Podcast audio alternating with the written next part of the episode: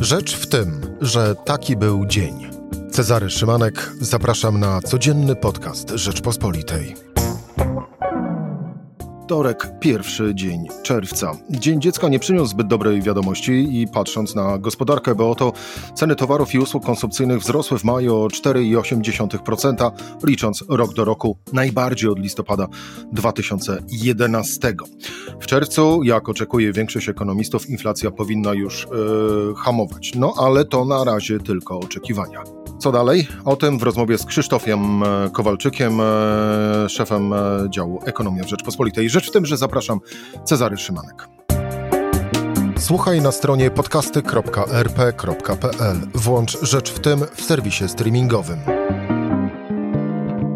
I moim gościem Krzysztof Kowalczyk, szef działu Ekonomia w Rzeczpospolitej. Krzysztof, dzień dobry.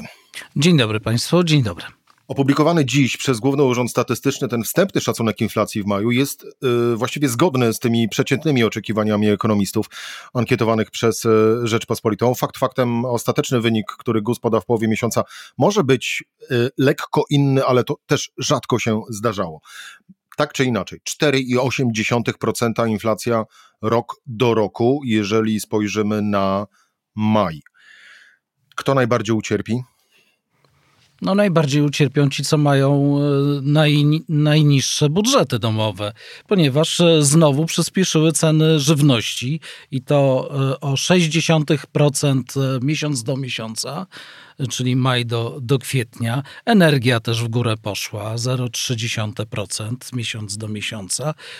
Pewnym, pewną pociechą tutaj mogą być nieco niższe ceny paliw, one potaniały miesiąc do poprzedniego miesiąca o 0,9%, no ale i tak są o 33% wyższe niż rok temu. No tyle, że rok temu nikt nie jeździł, nie korzystał z tej Wniosek z tego, no ucierpią ci, kto, dla których y, niezbyt dużo zarabiający, dla których żywność, energia, utrzymanie mieszkania y, to jest y, gro wydatków. Ja przypomnę tylko, że przynajmniej w Warszawie, ale myślę, że w wielu innych miastach też w górę idą opłaty za śmieci już słynne, podnoszone przez prezesa NBP e, no właśnie. na inflacji. E, Krzysztof, to takie na początek spojrzenie konsumenckie, ale już wspomniałeś e, o Narodowym Banku Polskim, no to przejdźmy na chwilę do polityki monetarnej.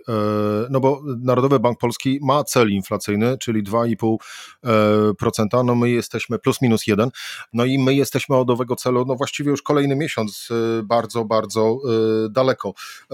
No i pojawiają się pytania, czy Narodowy Bank Polski w ogóle robi cokolwiek, aby o ów cel dbać, czyli aby inflacja była jak najbliżej owego celu. No, to, no tutaj jest coraz większy znak zapytania, ponieważ Narodowy Bank Polski całkiem do niedawna zapewniał, że w tej e, kadencji e, Rady Polityki Pieniężnej to żadnych podwyżek stóp procentowych nie będzie, a przypomnę, że one są na poziomie 0 0,1%, ta główna stopa procentowa, co oznacza, że stopy procentowe w Polsce są głęboko ujemne i ten minus się coraz bardziej pogłębia. E, dotychczas e, za, za, zarówno prezes NBP, jak i e, członkowie RPP e, wypowiadali się w ten sposób, że no ta inflacja wprawdzie odbiega od celu, ale ona wróci. No e, ekonomiści no, nie mają takiej pewności, że ona znacząco spadnie w ciągu roku. Były do niedawna takie prognozy, że możemy 5% nawet zobaczyć w pobliżu grudnia. E, ostatnio nawet e, niektórzy prorokowali, że to może być e, wręcz maj. No, coś Rada Polityki Pieniężnej powinna zrobić. E, e, nie jest w dobrej sytuacji, no ponieważ rozkręca się takie ożywienie popandemiczne i no nie może zbyt gwałtownie e, działać, żeby tego ożywienia nie zdusić, ale pojawiają się już takie prognozy, że jakoś zareaguje jeszcze w tym roku. Naprawdę może niewiele dodać do tych stóp procentowych, z 0,1 do 0,2. Chodzi tak naprawdę o przekonanie ludzi, że, że przekonanie obywateli, że fachowcy, którym powierzono politykę pieniężną, nie lekceważą inflacji i są gotowi działać. Nawet jeżeli uważają, że to jest zjawisko przejściowe, to y, reagują na to. I w końcu tak naprawdę chodzi o to, że bank centralny kształtuje e, oczekiwania inflacyjne, wyobrażenia obywateli o inflacji. A od tych wyobrażeń zależy dużo. No, czy e, przerażeni rosnącymi cenami niektórych wydatków nie przenosimy, z, zamiast odkładać dłużej, to czy teraz nie, nie, nie będziemy czegoś kupować, dokładając się do wzrostu popytu, e, czy do szefa nie pójdziemy do, e, z prośbą o podwyżkę i nie powiemy, słuchaj szefie, no inflacja 5%, a ja e, podwyżki nie miałem od dwóch lat, może byś coś z tym zrobił, bo poszukam pracy u konkurencji. Kiedy ludzie zaczną tę inflację wkalkulowywać, przyszłą inflację, spodziewać się wysokiej inflacji, wkalkulowywać w swoje decyzje, e, chociażby nie wiem, o zmianie pracy, poszukiwaniu wyższych zarobków, żądaniu wyższych zarobków, przyspieszaniu różnych zakupów, no wtedy będzie niedobrze, bo się pojawi ten efekt drugiej, e, drugiej rundy, czyli inflacja powoduje wzrost nacisków płacowych, a naciski płacowe, no wiadomo, firmy muszą to wkalkulować w poziom swoich kosztów, ergo poziom cen detalicznych. W efekcie ta inflacja nie tylko się umacnia, ale może też jeszcze bardziej wzrosnąć. W związku z tym pojawia się druga runda, ludzie przychodzą, żądają podwyżek i wchodzimy w taką pętlę, którą, no, z której dość trudno wyjść i wszyscy, którzy mają pamięć dłuższą niż E, do, sięgającą do powiedzmy 2014-15 roku, kiedy inflacja nie stanowiła żadnego problemu, wręcz ceny stały w miejscu albo leciutko spadały, e, pamiętają jak trudno wychodzi się nawet z niezbyt wysokiej inflacji. Jeżeli dopuścimy inflację na trwałe, żeby ona wynosiła około 5%, to dlaczego nie miałaby wy, wynosić 7, 8, może później 10? Na z 10% naprawdę dużym kosztem się zbija inflację, ponieważ e, e, wzrost e, stóp procentowych, taki ostry, nie? który musi być silnym impulsem gospodarczym, no może siłą rzeczy tłumi aktywność gospodarczą. A naprawdę nie chcemy tłumienia aktywności gospodarczej, właśnie przymierzamy się do tego, żeby ją wzmacniać, podkręcać. E, temu między innymi ma służyć unijny fundusz odbudowy. No. Krzysztof, to są te dylematy. No właśnie. To skupmy się na dwóch dylematach. Pierwszy dylemat, chyba ten najbardziej tak naprawdę interesujący yy, przeciętnego yy, Kowalskiego, by nie powiedzieć yy, Kowalczyka i Szymanka również jako konsumentów. Czy inflacja na poziomie 6-7% jest możliwa? No skoro, skoro w ciągu.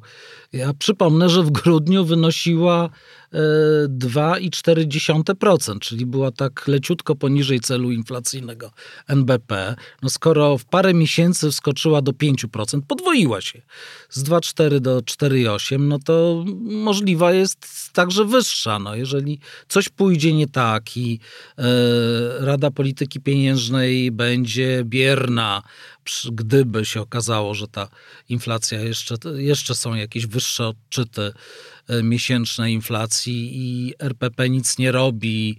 Przychodzą pieniądze z funduszu odbudowy, przychodzą pieniądze e, z tego normalnego budżetu unijnego.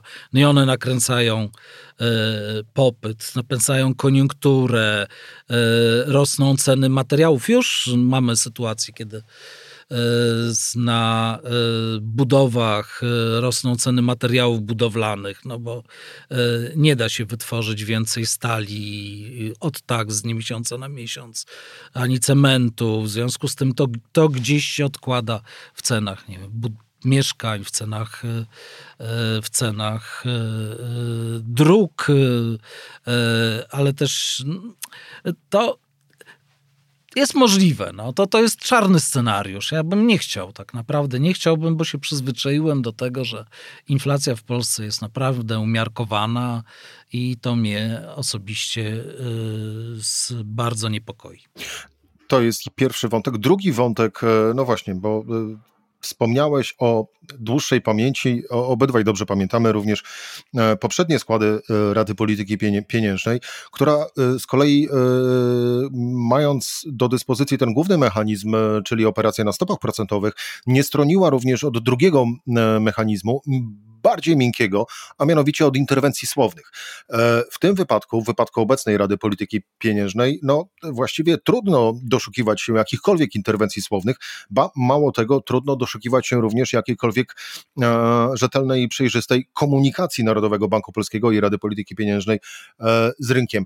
Czy taka właśnie e, interwencja e, słowna, przedstawienie mm, wizji i podejścia banku centralnego w kontekście rosnących cen, ona by teraz mogła przynieść jakiś efekt? No, może nie tu i teraz, ale w dłuższej perspektywie tak. Ja sobie nie wyobrażam takiej sytuacji, jaką mamy obecnie, gdy e, nie ma normalnych posiedzeń, nie ma po posiedzeniach Rady Polityki Pieniężnej, e, nie ma normalnych konferencji prasowych, gdzie oprócz e, prezesa Narodowego Banku Polskiego zasiadają też zaproszeni wybrani członkowie Rady Polityki Pieniężnej, kiedy zarówno prezes, jak, ci, jak i ci członkowie RPP mówią, jakimi kryteriami się kierowali, podejmując w danym miesiącu taką, a nie inną decyzję, czego się spodziewają w przyszłości, odpowiadają na pytania na bieżąco zadawane, e, jest pełna interaktywność. No tak wygląda, to powinno wyglądać i tak to wyglądało do pandemii. Później te, te konferencje zostały zawieszone. No jest taki erzac w postaci E, quasi konferencji prezesa NBP, to znaczy dziennikarze mogą mu nadsyłać pytania, co czynią i prezes odpowiada. No, mam wrażenie, że dość żele, że, ale mam wrażenie, że dość rzetelnie, ale nie ma tej interaktywności. No, e, to, to, to, to nie jest sposób na komunikowanie się z obywatelami, jak to mówią ekonomiści, też z rynkiem, bo e, pojawiają się pytania, na które no, w którymś momencie nie ma odpowiedzi, nie? albo odpowiedzi generują kolejne pytania, ale już nie można ich zadać, bo e, te quasi konferencje wyglądają w ten sposób, że dziennikarze mają prawo przysłać pytania nadesłać pytania mailem, nie? a nie na bieżąco zadawać. No, Krzysztof... To nie jest standard i tutaj nie ma przestrzeni na słowną interwencję. E, interwencję, na pokazanie determinacji Narodowego Banku Polskiego do spełniania jego ustawowej roli, która przypomnę brzmi, że Narodowy Bank Polski ma dbać o stabilność cen przede wszystkim, e, a stabilność cen jest rozumiana w ten sposób, jest precyzowana, że to jest cel NBP, osiąganie celu NPP, który wynosi 2,5% w takim średnim horyzoncie czasowym z możliwą czasową odchyłką. Jeden punkt procentowy, jak wspomniałeś na wstępie. No, e, dwukrotny wzrost inflacji od celu NBP do 5%, prawie 4,8%, to nie jest dopuszczalna odchyłka i to jest sytuacja. No właśnie, bo to tak naprawdę jesteśmy obecnie drugi miesiąc już powyżej e, celu inflacyjnego z dodaniem owego marginesu.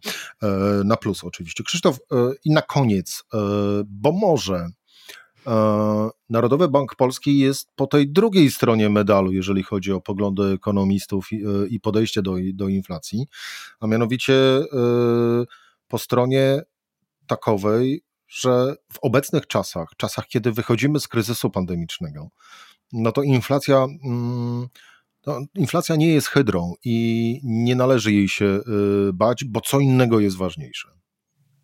No bo ważniejszy jest wzrost gospodarczy. Dokładnie. Ale w długim terminie to wysoka inflacja z no, doprowadzi do tego, że trzeba będzie. No, wysoka inflacja w długim terminie będzie tłumiła ten wzrost gospodarczy, ponieważ, ponieważ no nie da się wysokiego wzrostu cen, po pierwsze, precyzyjnie zaprognozować i precyzyjnie wpisać do budżetu firmy na przyszłość. To, to, są, to są naciski płacowe pracowników, którzy co jakiś czas będą domagali się wyrównania tej inflacji.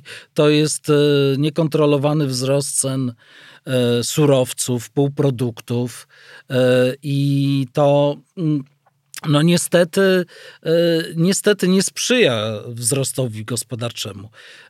Wzrostowi gospodarczemu w długim terminie sprzyja umiarkowana inflacja i my no, taką kiedyś mieliśmy i stąd się wziął ten cel Narodowego Banku Polskiego, który teraz jest gigantycznie przestrzelony. Krzysztof Kowalczyk, kierownik działu ekonomicznego w Rzeczpospolitej. Krzysztof, dziękuję Ci bardzo za rozmowę. Dziękuję bardzo. To była rzecz w tym we wtorek. Cezary Szymanek, do usłyszenia jutro o tej samej porze.